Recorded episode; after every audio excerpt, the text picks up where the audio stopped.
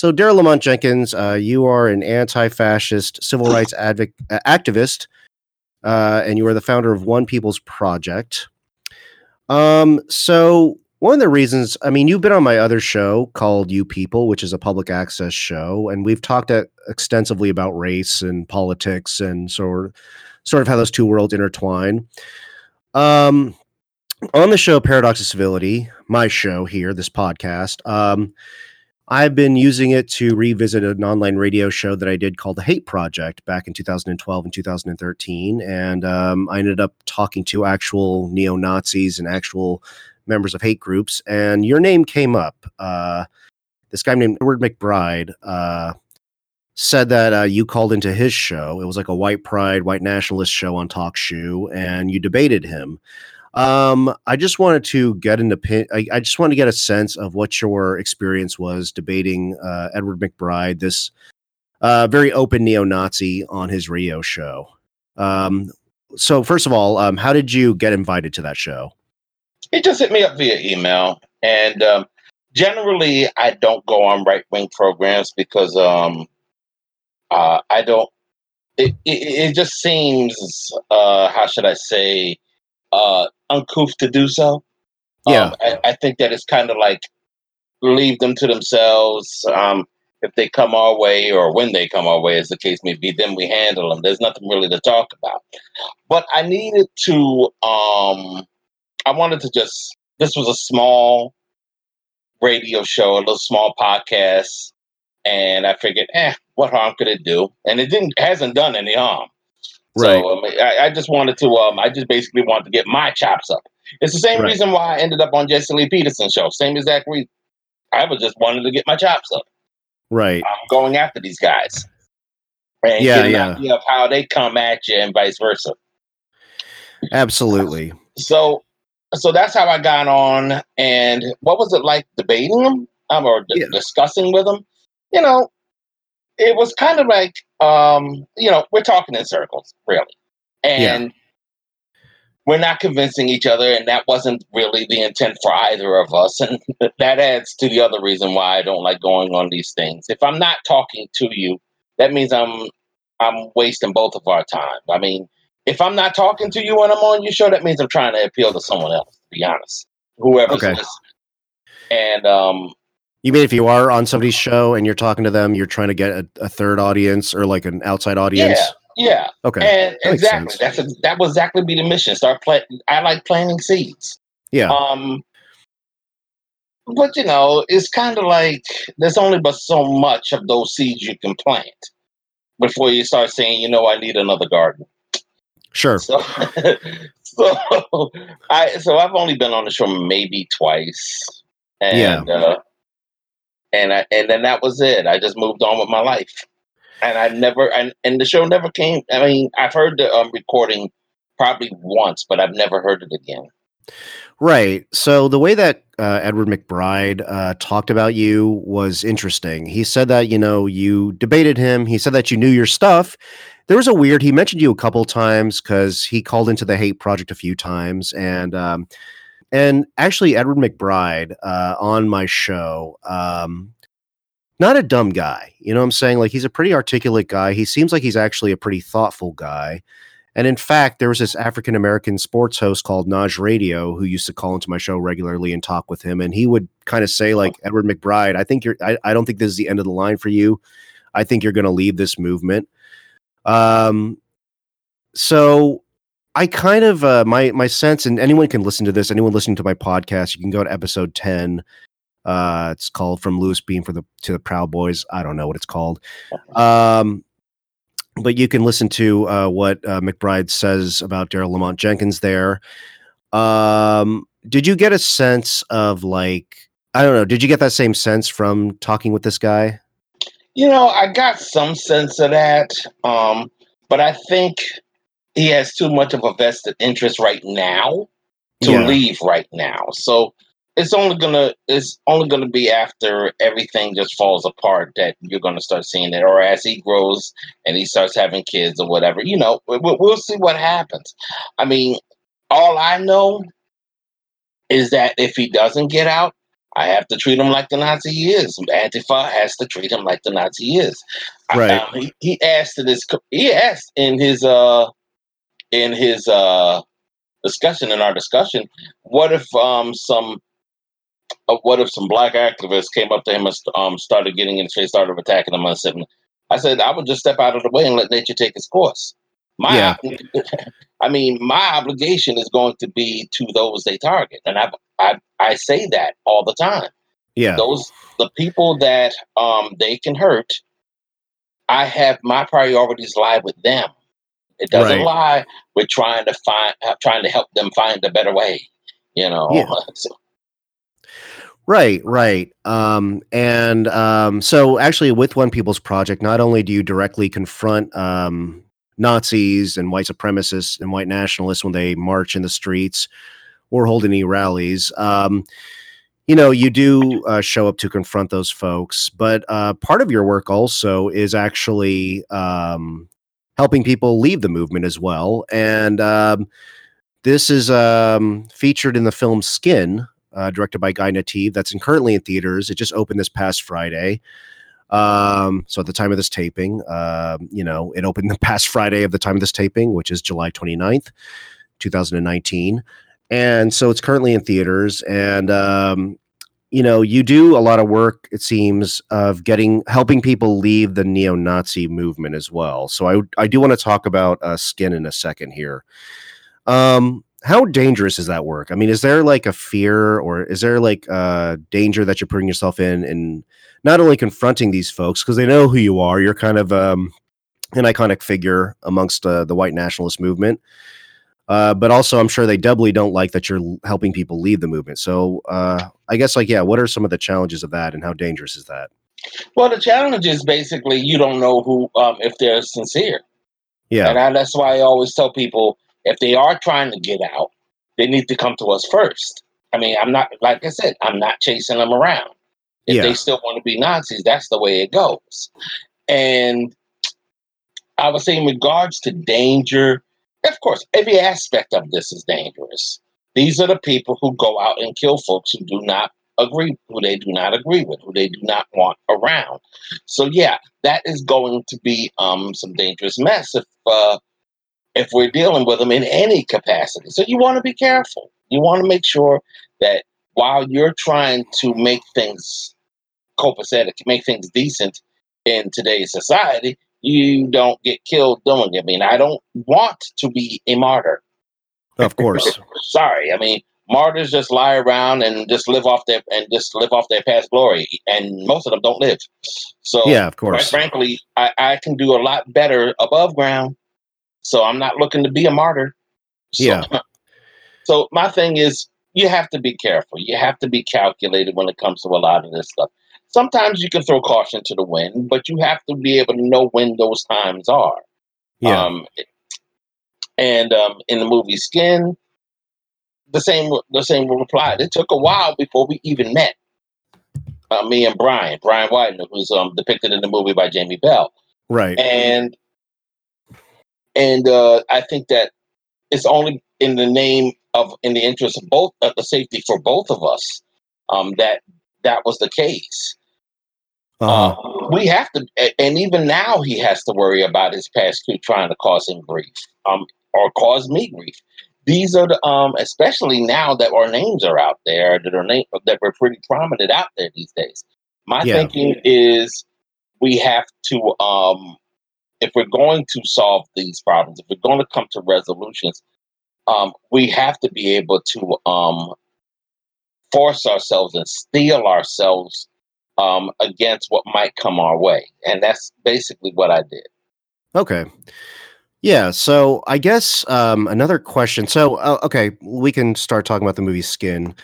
Um, so I went to a screening of this film last week, last Tuesday, um, and uh, we had an interview scheduled for the day before, or like kind of before the week, uh, but it didn't. It didn't come out uh, for technical purposes, technical reasons.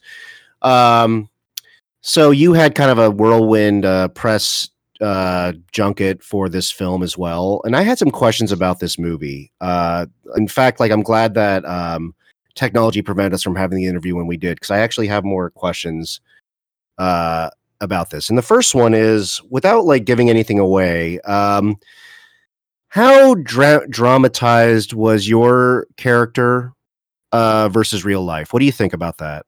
Well, without giving anything away, I, I mean, it was pretty much spot on. Mike Colter pretty much had me down to a T. Um, there was a few things that were um, that there was some creative license used, but um, but but overall, I'm ha- I'm happy with the depiction. I mean, okay. Me and um, me and Mike Colter was um, it it was uh, really good working with him and showing him how I operate, how I do things.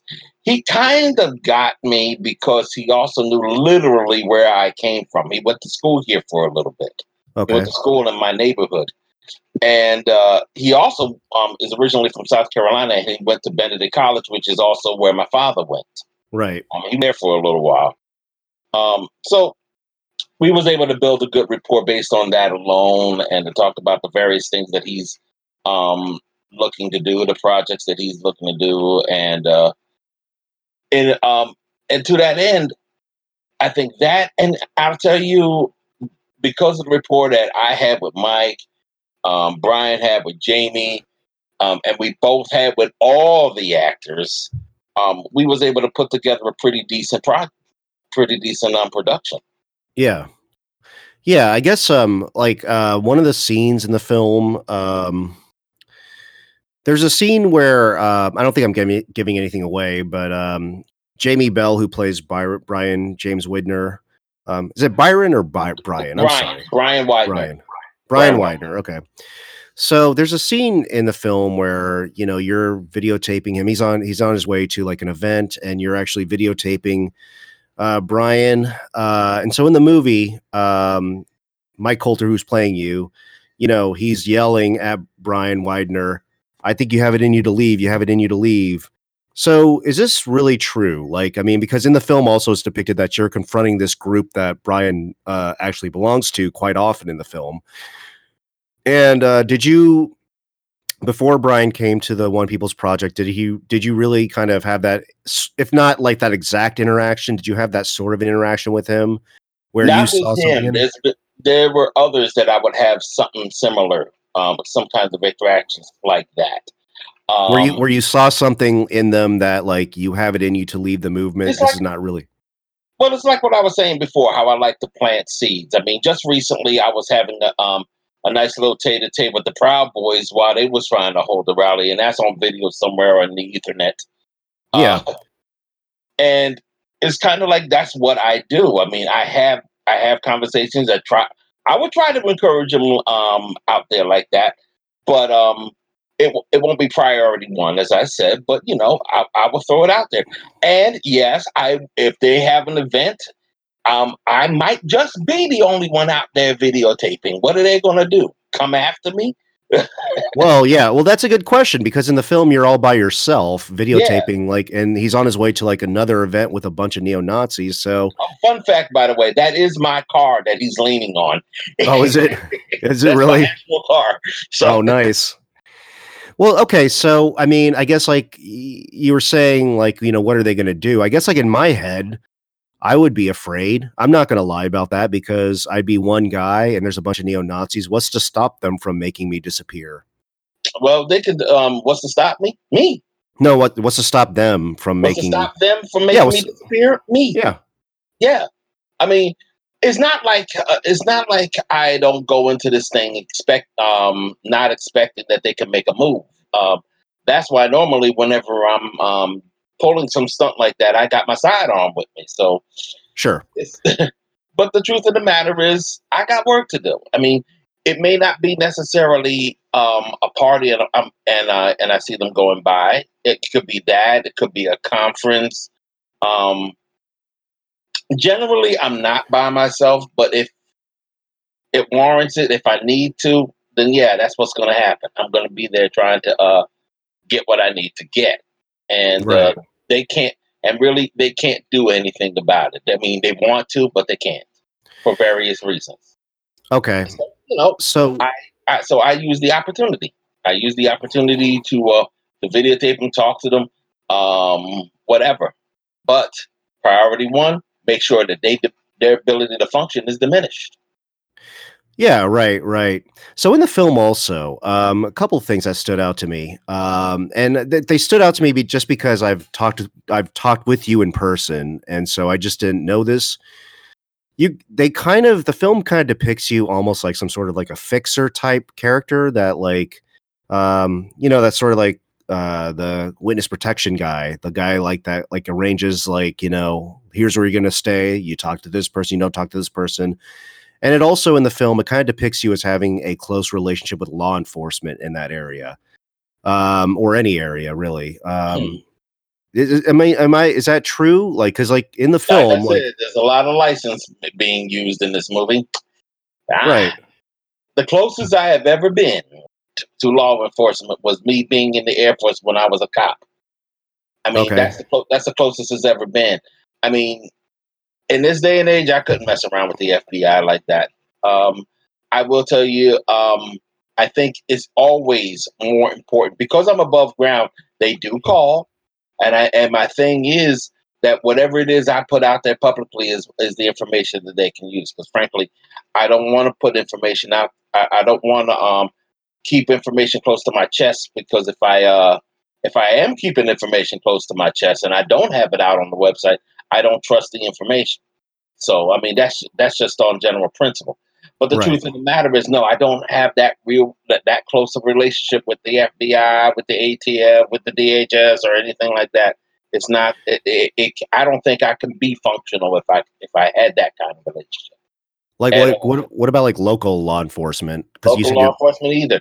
I think when you consider that you have a lot of police, um, law enforcement that are in those groups themselves. I mean, that was kind of sort of depicted in the movie too. um, but um, just briefly, I mean, really, I have to be mindful of that.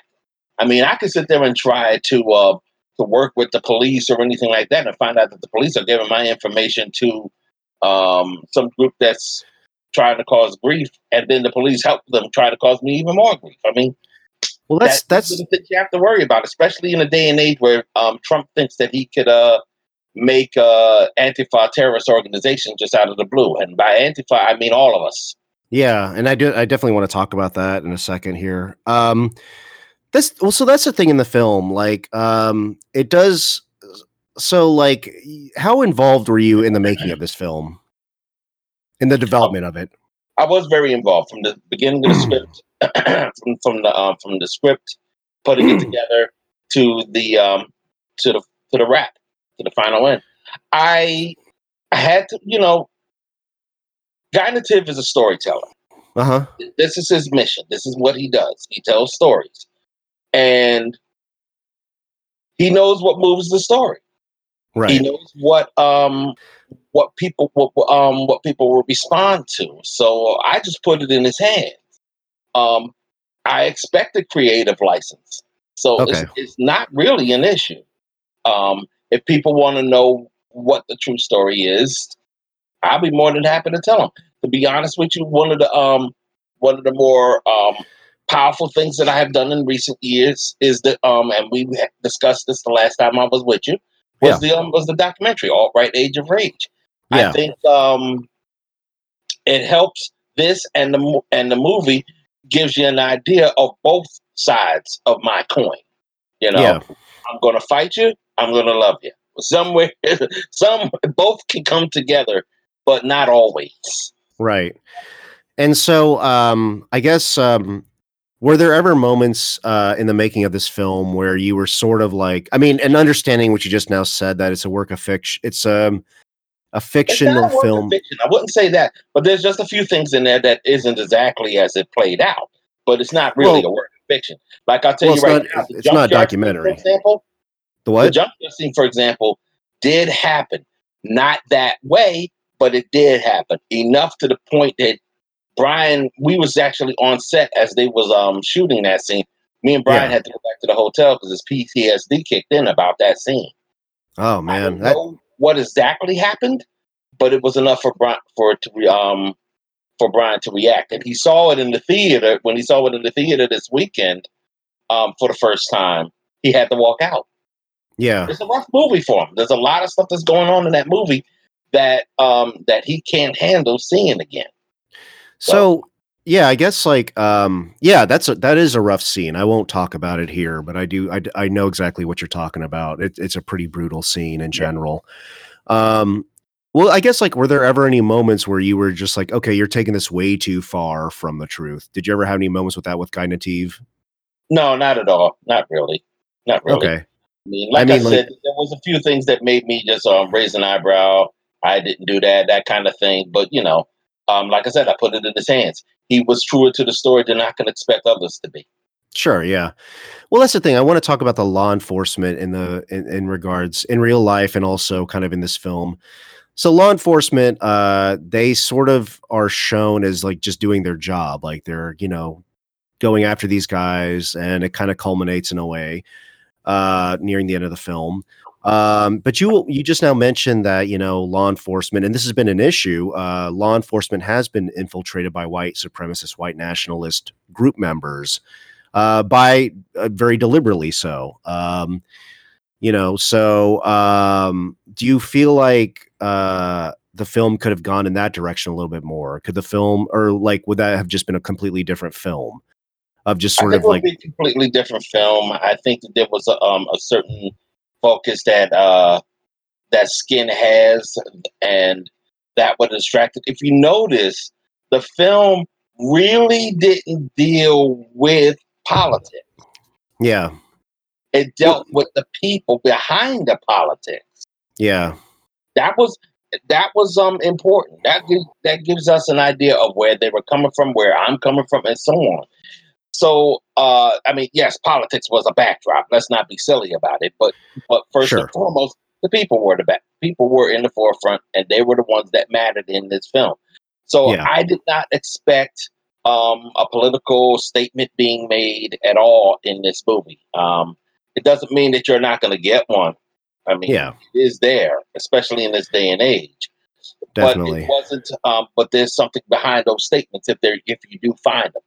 So no, I did not expect the uh, it to go in the direction of showing us how bad the cops are because that's not part of the story. It may right. be a part of my story because they are working on something that um that involves how I come up, how I do, how I did things. So the one of the next projects that they're working on is a story is my story. It's almost so, yeah. like a, be a companion piece.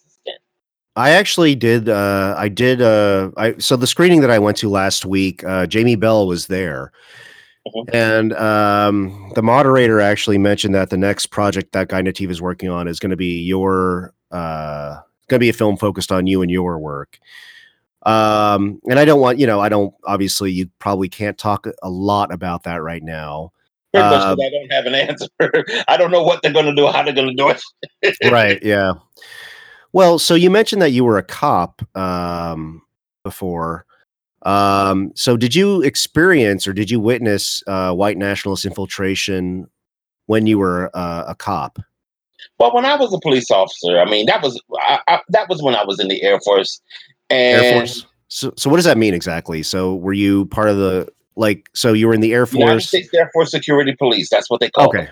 Okay, yeah. okay, I see. I mean, I was law, I was a law enforcement specialist, and I was also 18 years old. Right. And I'm just learning about life. So there's a lot of things that, yeah, you saw it, but I didn't notice it. I mean, didn't notice it the way I would notice it now, I should say.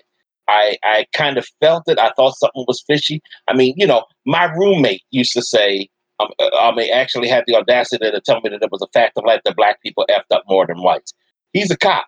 Yeah. And I'm sitting there going, oh, brother.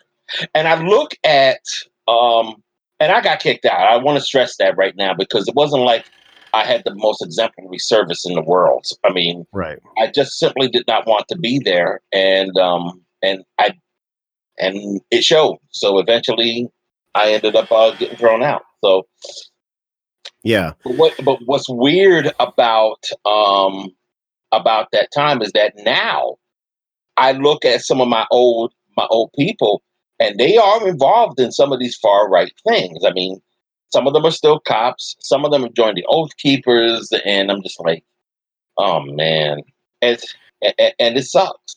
It, yeah, it really well, suck.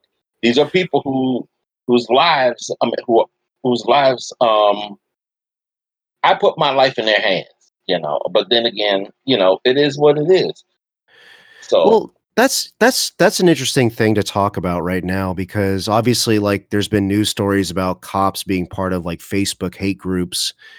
Uh, you know, either they've been retired or they've been like active duty cops, and then of course we had the uh, story about the customs uh, and border patrol uh, members, almost half of the members being belonging to this horrible Facebook group where they're posting racist memes, uh, racist and sexist memes. Um, so there is a deliberate pipeline, it seems like, from just like the fringes of society to mainstream society. Cause it's like it's harder for like somebody with a Nazi tattoo to get away with killing someone. Uh-huh. But if you have a badge on you, you can kill somebody on camera and get a paid vacation over it. Yeah, you know? I find it really interesting how we stopped talking about the in the 60s we stopped talking about the Klan and their lynchings around the same time we started talking about the police brutality in this country. Yeah, so like, I mean, do you know, like, I mean, with your with the limited time that you had, how long were you uh, uh, in the in United States Air Force cop anyway? Two years, eight months, and ten days. Two years, eight months, and ten days. Okay. And uh, uh, if you don't, uh, if you don't mind my asking, what like what led you to leave? Like, was it an event, or did you just? You know, to be like... honest with you, I was just a schlep. I mean, I'm not even going to sugarcoat that. I was just, I was just a failure at it. I mean, I did not want to be there, and I didn't do my job. And I'm gonna tell you flat out, the fact remains that I was there, and I, and I am not going to try to pretend that um, it's a badge of honor that I got kicked out. I used to be, I used to act that way. Sure. But, um, but truth be told, no, there were people that whose lives um, were entrusted to me as well. I was supposed to be there for them, and I failed. Yeah, I, I, have to live with that. So I'm not going to sit there and try to pretend that uh, um, I did a good thing by getting kicked out. However, it was a good thing that I got kicked out because it did cause me to um, prompt me to go into the direction that I wanted to go in. And I yeah. swore um, I swore that when I once I got out that I would um, never let anybody control my life that much again because yeah. um, I did not feel I, I, felt I was out of control. I, ve- I, very much so felt I was out of control um, of my life when I was in the military, and um, but that's on me. That's on me. I took the job. Yeah. Um, well, but I still I guess... feel like I have an obligation in many respects. I still feel I have to maintain um, that oath in some fashion, and that's why I continue to do what I do. Right. This is my way of still. Um, this is my way of still um, trying to defend against all enemies, foreign and domestic. Sure, sure. Well, I guess like so. My question is like, uh, in your limited time in law enforcement, um, or just well, not just that, but just like what you've observed, also just in life. Do you think that there's any reforming of the police department uh, in any level, or should we just go ahead? I mean, because to me, it feels a little helpless. I feel a little hopeless about law enforcement in general. I mean, is there just something that we could do? Like, if we were able to abolish all police, uh, is there an alternative way of community policing that we could figure out as a society? And if so, do you happen to know what that might be? That's a big question, I realize. That's but. a question that's going to be asked along with, I mean, I don't know what the uh, replacement is because if we were to abolish, I'm gonna be real. I had a problem with somebody suggesting that years ago, and I told them, look, abolishing the police, that's how lynchings got started. Right. All of a sudden, these vigilance committees, and they called the Klan vigilance committees, started yeah. popping up. And my thing is, you can sit there and talk about how we would be able to police our own communities without the benefit of some government institution, which is all well and good. But how do you make sure that people um, within your communities don't find a way to place themselves above that law? Yeah. I mean, do you what kind of what does law enforcement look like to you? That is going to be a question that people are going to have to ask. How do we structure it so that I think this is really the um, the um, the gist of what we're trying to get at here. How do we enforce the law without those enforcing the law becoming corrupt while doing it. That's, that is the structure. That is what you're trying to fix. So because can we? No whether it is some boys in blue and um in, in a structured government situation, or we have our own institution, have smaller institutions or something like that, community institutions that um that maintain our community, we are still going to have to deal with that. So unfortunately, we have a law enforcement system that places itself above the law. That's so, not going to change them unless we figure out how to. Yeah, so I guess that'll be my follow up question then, because if we can't, if if abolishing uh, for the reasons you stated, if that's not a feasible solution, are there ways of reforming uh, the police force from the inside? Um, are there ways of doing that? Because many would argue that hey, diversity and you know representation, we need a more diverse police force. But it seems like that's never the solution because it seems like even like when you have like people of color in charge of police departments, it's still the same white supremacist nightmare. Like Sheriff David Clarke, great example of that one.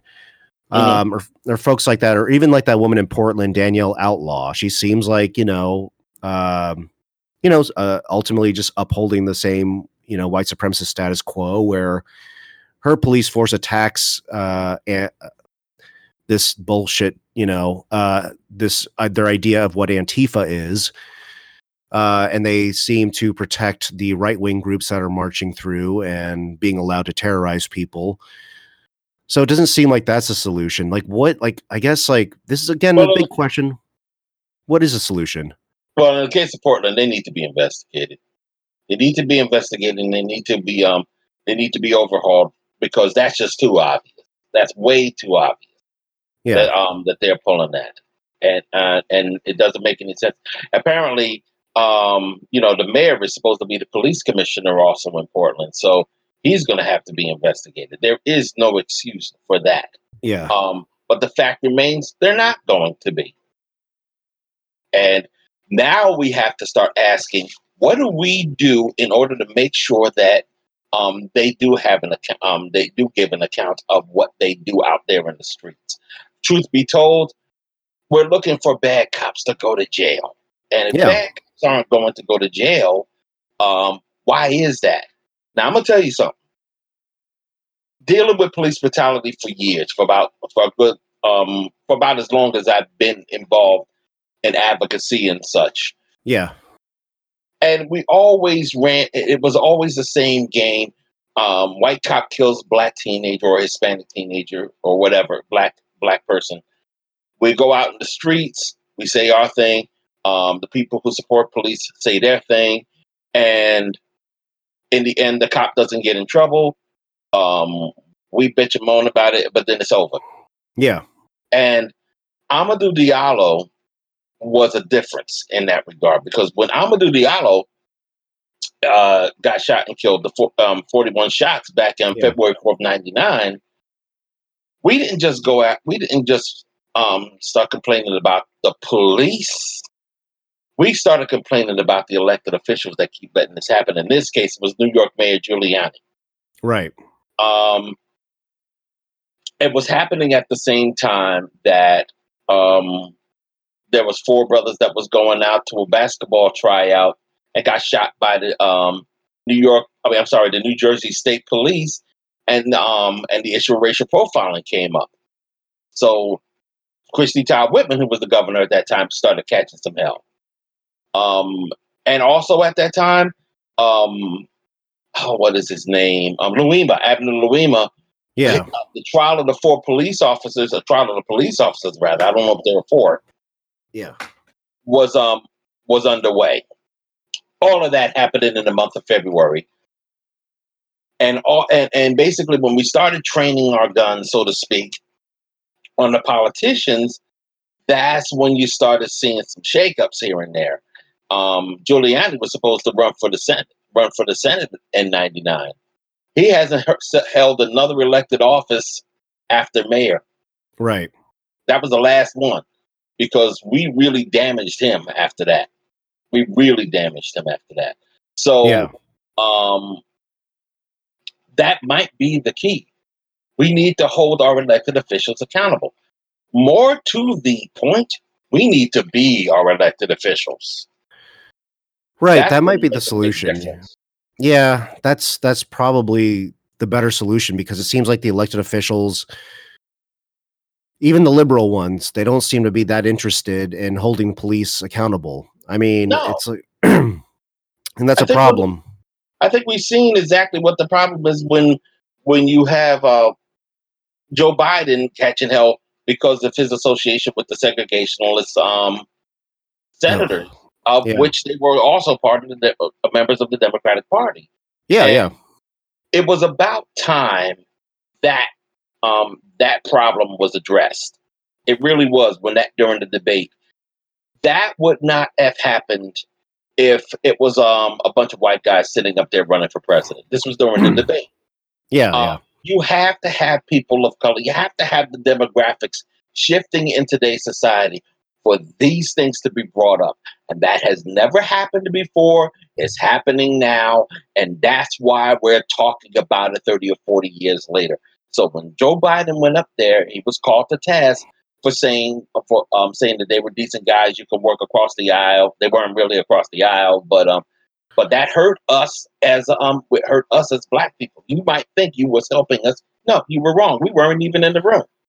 Right. Well, we weren't even in the room. So how do you know you was helping us? You weren't even listening to us. You were listening to them. Yeah. Yeah, and I guess like I mean, and you know, God bless Kamala Harris for bringing that up, but you know, at the same time, I can't help but feel a little um, frustrated though because you know Kamala Harris she doesn't have like a great track record in no, regards to. No, she does not. Know, Baby steps though. I mean, Baby that's somebody. Steps. Yeah, I mean it's, but that's somebody, and that, that's where I take issue with like sort of like the demographic uh, argument. I mean, I guess, um, yeah, I mean like demographic. Well, I mean, obviously that's well, important. Look at it like this. Look at it like this. Were it not for um Kamala Harris being up there to call Biden out, we would not be able to have the um, opportunity to pay it forward, to, uh, to continue that conversation about right. why there is a problem. It stops becoming about Kamala Harris once that question came out. Now we're yeah, taking the ball and running with it. So yeah, so it, it's it's bigger than Kamala Harris and Joe Biden. I mean, it, Rendell reminded me of that. Ed Rendell, former governor of Pennsylvania, former mayor of Philadelphia, he reminded right. me of that when um, he was in, in, in, while defending Joe Biden on this, was sitting there talking about how the Democratic Party wasn't a progressive um, party, and I'm sitting there going, "Wait a minute, then why are you guys pushing for progressive votes?" Right. And I mean, you know, I like Ed Rendell, but him go uh, him defending Biden reminded me of the relationship that he had with Frank Rizzo, the mayor, the racist mayor of Philadelphia. Right. it says you did the same thing that caused Biden some grief in that debate. And, and I'll tell you something, there's way too many people on the Democratic side who um on that liberal Democrat side who have that problem. Oh yeah. Don't realize that they were not a friend of the Negro as much as they thought they were. Oh, absolutely, yeah. And it, it caused us a lot of grief. And if we were in the room at the time, a lot of the stuff that they did would not have happened. But we're in the room now, and it needs to be addressed. That's what Kamala Harris point. Um, that's what Kamala Harris contributed to this conversation. Sure, sure, okay, yeah, that's that's a good point. Um, I, I guess yeah, it's it just seems like even like as people of color advance, the same we still have the same race lines and the same same class lines that just keep on existing, and that's what's sort of baby steps. We are going to handle it all if we do it properly. I yeah. mean, yes, we are going to have to address Kamala Harris's um past record. There is nobody on that platform. There's no one that's running for president or any elected office right now that doesn't have something we need to talk about. Oh, absolutely. No, Some I, I, more than others, but there's oh. no one that um we that we shouldn't be ta- um having a conversation with about their various records. Um, but um, and yes, folks, that includes Bernie Sanders. He isn't perfect. Yeah, um, no, I agree with you on that. Yeah, I mean, I like the guy, but come on now. no, he's certainly not perfect. Yeah, and yeah, you're absolutely right about that. None of them are perfect. Um, yeah, I, I want to uh, kind of circle back to the film really quickly. So Jamie Bell at that screening, um, he brought up that um, he was apprehensive about this film, about if this film was just giving these neo Nazis another platform. Um, like as in like kind of like maybe not that it's bad to humanize people, but uh, humanizing them in a way that sort of maybe kind of helps them kind of helps them sort of like use that as a platform to spread their hate. Um, and he said that he still has a moral conundrum about the film. Now, that was my problem. That this has been an ongoing theme uh, with my podcast that you're on right now, Paradox of Civility, where um, you know, I try to understand people, I try to talk with people, I try to debate people, but it's sort of like, was I just used as another platform for, for them to spread their hate? So I just want to get your opinion about the movie Skin. Um, you know, this sort of it's based on a real story, um, fictional film that's based on a real story. Do you share Jamie Bell's conund- moral conundrum about the film? There's always there's always going to be that. I mean, we can't not talk about the um, about the issue. The yeah. way you deal with it is the way you deal with it in a production such as this is the way the guy the tape um, dealt with it. There isn't anybody uh, that was um, that is involved with the film um, that has been involved in any kind of real um, neo-fascist politics right. like that. And other productions that I have seen in the past, I'm not going to mention anybody, but um, they've had the neo Nazis as their technical advisors. There were no neo Nazis other than probably Brian that was um, advising um, people in this movie, and Brian is out of the game. Yeah, yeah, of course. So Brian and his anti-fascist activist that was um basically um helping them along trying to understand where this movie is going.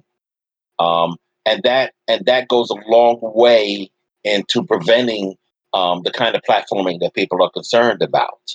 Sure. Um, I, I, think everybody can be um, safe in the uh, in, in knowing that um, this movie was not done to hype up the Vinlander Social Club. and yeah, of course, and, of course. And, and, if it helps anybody, everybody that played everybody that played a Vinlander was Jewish. So, well, yeah, I mean it's it's interesting because like um I, I I kind of I can kind of respect where he's coming from a little bit in that, you know, the protagonist of the film is a neo-Nazi who's trying to leave. Um and so is would the result is the possible result this uh that kind of makes it look like okay, well these neo-Nazis they're all just a bunch of guys who lost their way and uh, maybe they're not such a threat because you know this guy's clearly not a bad guy. We see that he treats his wife really well and all that stuff and um, so it kind of like there could be a defanging uh, uh, result of a film like this. Um, but you know i think like maybe like you said i mean there's probably no perfect way of depicting this it's like you have to have this conversation but there's no obviously like there's no one way that you're going to please everybody on this particular uh, well that's uh, one of the reasons why i like the book and um, productions that i have been working on um, whether you're talking about or whether you're talking about uh, alt-right age of rage which doesn't show that skin yeah. Which shows that you know there is some humanity in there and then the short film skin which is which different from the was not about a redemptive story. It was very different. Yeah, I, I, recommend anyone check out the short film as well. It's it's well, they're both good, but like yeah, the short film is really interesting and very different from the the feature film. Yes, and that's all I'm going to say because you guys need to see it. It's on yeah. it's on YouTube. You can find it Fox Searchlight. Um, put it up on YouTube so people can watch that. Yeah, and, it's worth watching. Yeah, but I would say, and I would say even um, because Jamie um Jamie Bell made this point in a couple of interviews that the um, feature film Skin is not a redemptive story. Yeah.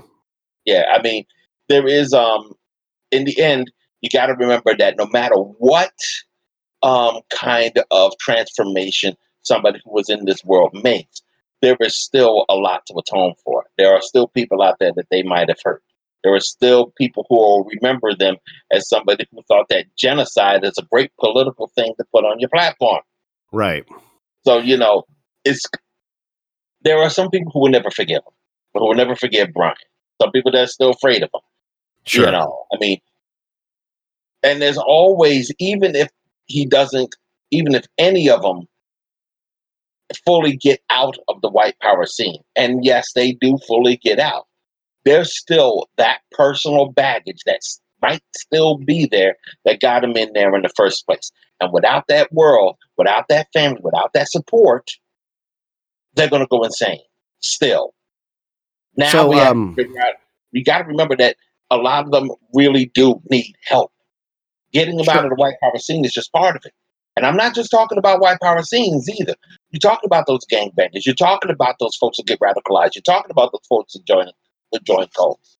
You know, Yeah. they're looking for something. They're people that are damaged. They're looking for something. Um, they found the wrong thing, but then they got out of the wrong thing, looking for the right thing still. Yeah. There is um there is kind of like a, a subplot in the film. It's not really a subplot, but it's sort of like you do see how like at least one of the younger members joins the club um because he was living on the street, you know. And so um that was kind of an interesting uh depiction I thought. Um and I don't want to give too much away because you'll see it when you go see the movie. Um so uh, what was I going to ask you? Um now, I guess here's another question I have. This is um I've I've kind of been growing a little bit less compassionate, I'll be honest, over these years. Mainly because um I just feel like the white nationalist movement has uh made its way to the White House. It's made its way to the highest offices in the land. Um and I've just been feeling like, you know, is there really I mean, how do you deal with this threat of white supremacy, white nationalists, all these groups peacefully? Because if You you, just would, yeah, that's that's the thing. So it's like, You don't. And that's do one of the reasons why everybody doesn't. A lot of people um, that as to what uh, the propaganda that um, the right likes to put on Antifa about us being violent, ignoring the fact that today we're dealing with not just the violence coming from them in California, but the violence coming from two knuckleheads that are still on the run in Canada, Yeah. and they, I and didn't know both those situations involve murders. But that's What's the story in beside the point Canada? the fact What- of the matter is, um, when I say not being peaceful about it, it's it means you're going to be a little bit more aggressive against this crowd than you would your um, person that you do have just a simple political disagreement with. You are going to have to be assertive to the point where they cannot do a thing. You have Yeah. to block them at every turn because the moment that they um, are allowed in, something about your life gets destroyed. You Yeah. know, I mean, so and, and that's all they want to do is destroy everything that this society has been about in the name of America. Well, that's the America thing. that doesn't exist anymore and never should have existed in the first place. Well, yeah. So at the time of this uh, taping, you know, there was a shooting yesterday in uh, Gilroy, California, at the Garlic Festival, and it was revealed that this was a guy who was um, he was half white, half Iranian, I guess half Italian, half Iranian, and he was sort of like posting these. I forgot the guy, the manifesto. It's a right wing manifesto. Um, do you know what I'm talking about? Yes. I What's the can't name of remember the name of it because it's yet again the latest of manifestos that they keep putting out. And Well, it's, it's like kind of like a they just keep on writing these manifestos as if they should be taken as gospel. And I'm just like, Oh no, no, no. There, he, Huh? there's like there's like a manifesto that he who was recommending that people read. It's like "Might is Right" or something like that. yeah, that was exactly the name of it. But that that was the name of it. Might is right. And by and who's that by again? Oh, Ragnar Redbeard. I'm just looking it up now. Yeah. Okay. Um, and so like we have had that issue here, and um, and so like it just keeps on going on. We have like these lone wolf attacks.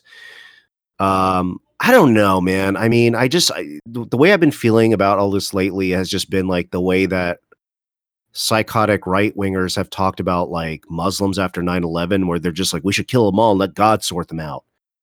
I just kind of feel like, I mean, one of the reasons why. I mean, just recently on Twitter, I was getting into it with this really nasty Islamophobe, anti-Muslim scumbag by the name of um, Robert Spencer, and he wrote an article complaining that people were out there um, uh, exposing folks who were writing under, writing under pseudonyms that were attacking Muslims and other people.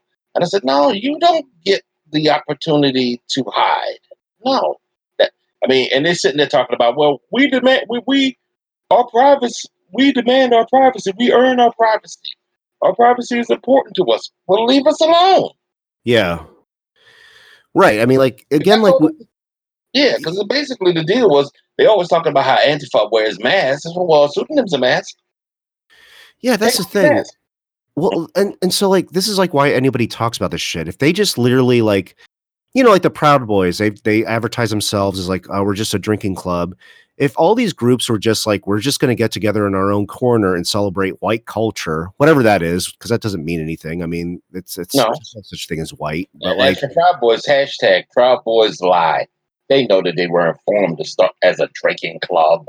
That yeah, and so like, but the but in every in every aspect of this ecosystem on the right wing on the right wing ecosystem you have like these groups that facilitate like they don't just they don't just stay in their corner. They always have to destroy other people. So either you have like these lone wolf uh, folks who like the gilroy garlic festival guy uh, you had the synagogue shooter you had the christchurch shooter um, lone wolf attacks, but they've been radicalized by like an online right wing ecosphere.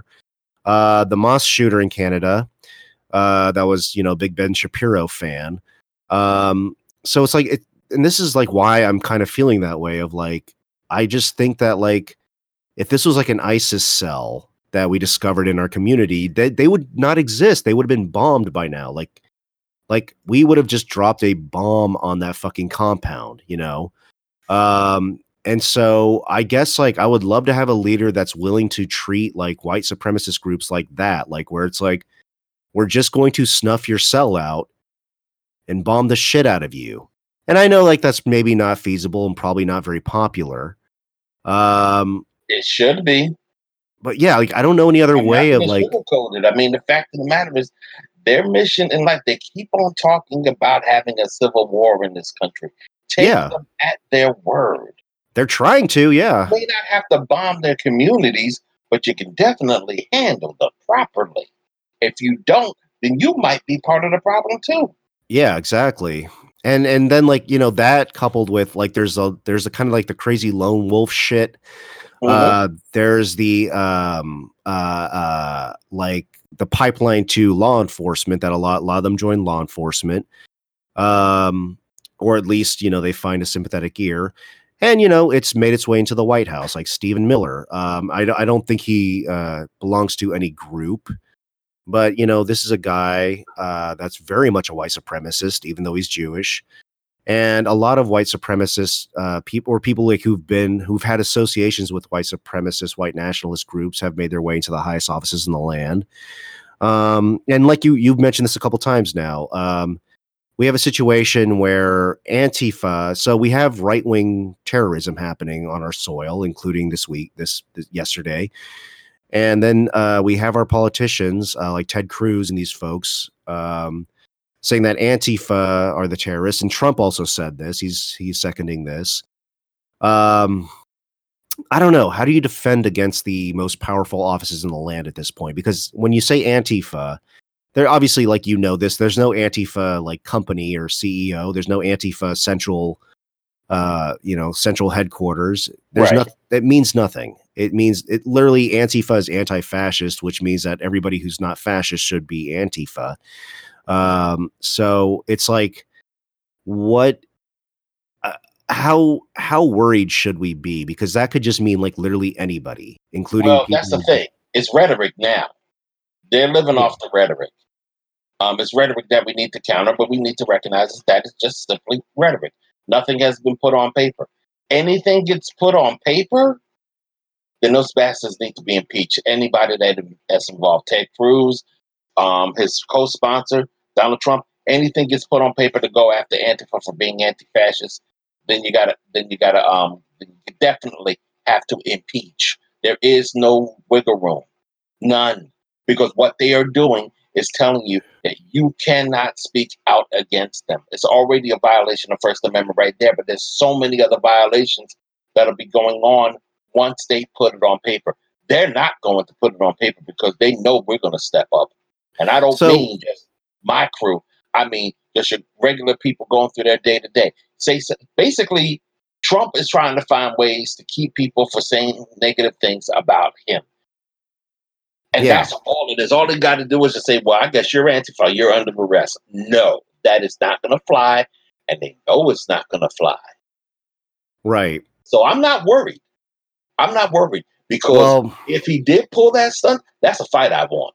That's that's basically I'm sending him a thank you note for that one. I guess like I, here's here's like where I get a little worried. Like we know that that's correct, and we know that the people like posing that like Antifa are the real terrorists or whatever are loons. But then in the middle, the people, the liberals in this country who hold power, either in Congress or the media, they seem to always go along with this shit. Like, for instance, when Andy Ngo, I don't know if I'm pronouncing his name right. Andy No, Ngo, Andy No. Andy No, that's how you pronounce it. Andy No. Um, yeah. Uh, and that, aptly, yeah, aptly yeah, I'll let you finish that because I, yeah, that's that's a very good example of why we have a problem with liberals. I mean, that guy's not a journalist, you know, like he's he's an instigator. He picks fights. And, you know, I'm not going to get into an argument about like whether people should have thrown shit at him or whatever, but, you know, he starts pushing the story that the milkshakes had concrete in them and then people ran with it. And then even like Jake Tapper of CNN, very prominent guy who should know better, starts talking about Antifa. He starts using the word Antifa in their context, not in his own context he starts using their definition of Antifa, like Antifa's gotten out of control as if it's some sort of a group. And then, you know, with impeachment, we have a Congress where, like, some people want to do the right thing, but the leadership is, you know, Pelosi. Uh, they don't want to take any action. And so, yeah, you know, one example, one one solution to that is 2020. Uh, if you don't get rid of Trump, you got to get rid of these other folks. But that's that's what kind of has me worried, though, is that it's the liberal it's the sort of like liberal establishment that could be on our side. And if they welcomed us in, even, they'd be more powerful. They seem to always fold at the sort of well, see, like at the right wing. One of the reasons that's one of the reasons why um, I haven't said exactly who I was going to vote for or anything like that. I'm not going to um, tell anybody exactly what it is I'm going to do in that voting booth, but I will tell you this: um, the Democrats and Republicans are on borrowed time. Yeah. Because people are getting really sick and tired of this. They're going. This is the. I mean, this is a generation of giant killers. You know, I mean, generation of what? I'm sorry. People, generation Wait. of giant killers. Okay. We are the one. We this generation, not my generation, but the younger generations are really trying to do something to these folks that have been around for so long um, that have caused so much damage. That's why Bill Cosby is sitting in jail, for example. That's why Harvey right. Weinstein is up on the pike. That's why police are in fact going to jail when they never have before. That's this is true. a generation of giant killers. And they see a big giant in these two major parties that really just exist for each other. Yeah. And, and, and, and folks are sick of that. That's why they keep on talking about a civil war within the Democratic Party, because that up and coming group, the people that they call the squad, for example, um, are a threat to the Nancy Pelosi's of the world. Yeah. And and my thinking is if they lose, if they lose next year in November, that's it for the Democratic Party. People are going to start looking elsewhere because apparently they don't want to win. Yeah. Because when you see the stable of, I, will tell you right now, you see the stable of um, of candidates, of Democratic candidates. Now, conventional wisdom, my from my perspective, not necessarily from what I really want, but from my perspective, they have a lot of good candidates. And, yeah. and a lot of good candidates coming from various backgrounds that you would never have considered before. And you say, okay, this is the change. This is where we're going in the right direction by looking at about six women that are running. I, I know I raised the number too much. A few people of color, um, someone from the LGBTQ community. What the Democrats, who the Democrats um, establishment want to hype up? Old white guy. That's an insult. Sure. That's an insult, and it will be an insult that they'll pay for if that if um, Joe Biden becomes the nominee. You know, oh, yeah. I mean, they, they will pay for that. Um, so they better not do it. They we know yeah. they know that this that that is the candidate that almost unilaterally everybody says no to, and yet he's up in the polls. Yeah, so that's my crazy. Thinking is, my thinking is, um, one, we better start recognizing the Democrats as being a little bit more conservative than they um, let themselves um, on to be. But uh, yeah, but I think, uh, but I think people are going to get sick of it, and uh, and they're going to try to do something about it because right. we want to run this country. We want to. Um, we deserve our say, and we deserve the um, the leadership that we demand.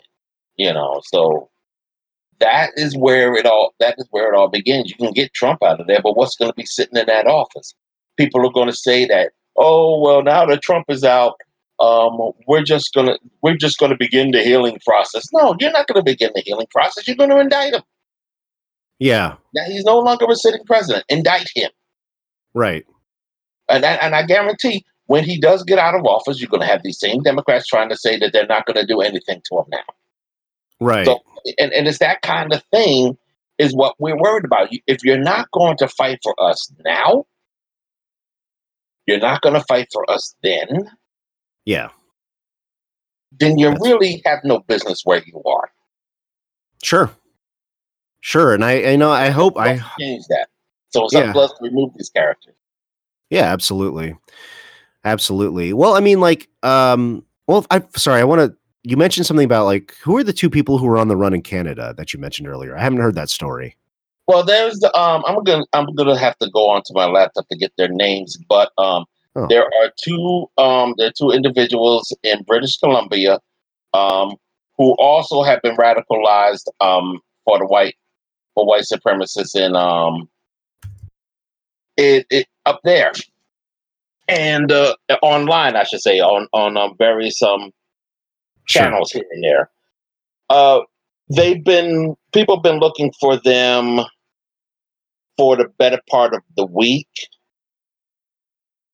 and uh, they haven't found them yet. So meanwhile, what, we're dealing with do? both both this um nonsense that's going down in California and and these characters. And the reason why I'm I'm stammering here and there is because I'm actually trying to type to get these names out. Well, what was what was the crime that they committed? Well, they killed um well they killed three people. One okay. was a um one was a one was an old man. I can't remember his name, but the other was a couple. Um, an American American woman and an Australian man. They were a couple, and they killed them. I believe it was in the um in the woods somewhere in the Pacific Northwest, and uh, and they're on the run. People are looking for them right now, and uh, they're, they're they basically consider serial killers. Okay. They killed a lecturer in British from the University of British Columbia. That's the old man I was referring to. Right. And uh, I'm just propping up. I'm just propping up the uh, story now, and or at least they're being um, accused of um, killing him. And then um, they're also implicated in the shooting death of a uh, of a couple that was also up in the. They were apparently obsessed with that for one thing. Oh, that that you you cut out for a second. What are they obsessed the with? Names are Kam McLeod and Briar Shemleski. I'm sorry, I'm getting that name wrong. But they're okay. two white kids. They were into um what you call it, into Adolf Hitler and such, and they um were radicalized online. Okay. And um, but they killed a couple. Um, one woman, the woman's name was Chynna Deese. She's from Raleigh and her and her um, boyfriend. And again, I'm stammering because I'm trying to read the uh, trying to read the article, and my computer isn't being nice. That's okay. Me. I mean, Lucas I can... Fowler of Sydney, Australia. They're but you're saying that um, found shot on a highway. You're saying that uh, these folks were because uh, I'm looking at it right now, and their victims are white. Uh, right. But these two people uh, are they are um, the people who are on the run, they are kind of like white supremacist, uh, radicalized white supremacist folks. Uh, Correct. Okay. Cool. I'll I'll look that up myself and post an article for that later. Um, did uh, your relationship with Bryon Widner uh, or your work with Bryon Widner, do you, do you know if that inspired other people to leave the movement? I think a lot of times people do get inspired by things like that. I hope this movie does help people understand that there are folks that would like to help get them out if they want to get out. Yeah. Um, but I think really um, a lot of folks just get inspired by going through their day to day and realizing that as they get older, as they have kids, that this is not the world for them anymore. Right. Okay. Um, and and you said the movie has like a little coda at the end where it says that you and Bryon are still friends. Um, yeah. Do you guys do you guys still um? So you guys are still buddies? Um, yeah, we were hanging out this weekend. I yeah, mean, yeah. I mean, he was there for the. He was there to um to watch the movie. He had not seen the movie in a while. Um, right. Um, he only seen the rough draft. This is the first time he was able to see it in the theater. We had a really good time. Um, it was funny because this world that we're in right now is is foreign to us. This Hollywood thing, yeah. And it's just crazy seeing just one celebrity just randomly showing up after another. It's just like, okay, right? Yeah, yeah. And, and, and, the beauty of it, and the beauty of it is that they're coming to see you.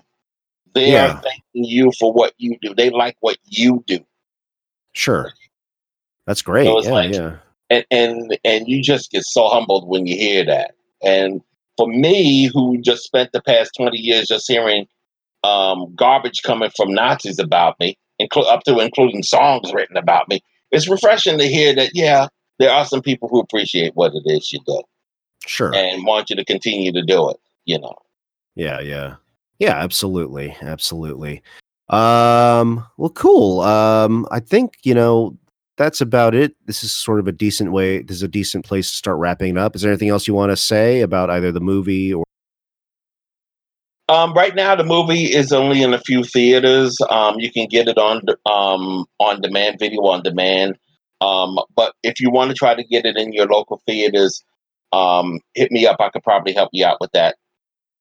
And uh, where sh- where and should they hit you up? me up at onepeoplesproject.com, um, on Twitter, Instagram, and Venmo because One People's Project definitely needs um, ducats. Um, yeah. I'm at D Lamont Jenkins on Twitter, Instagram, and Venmo.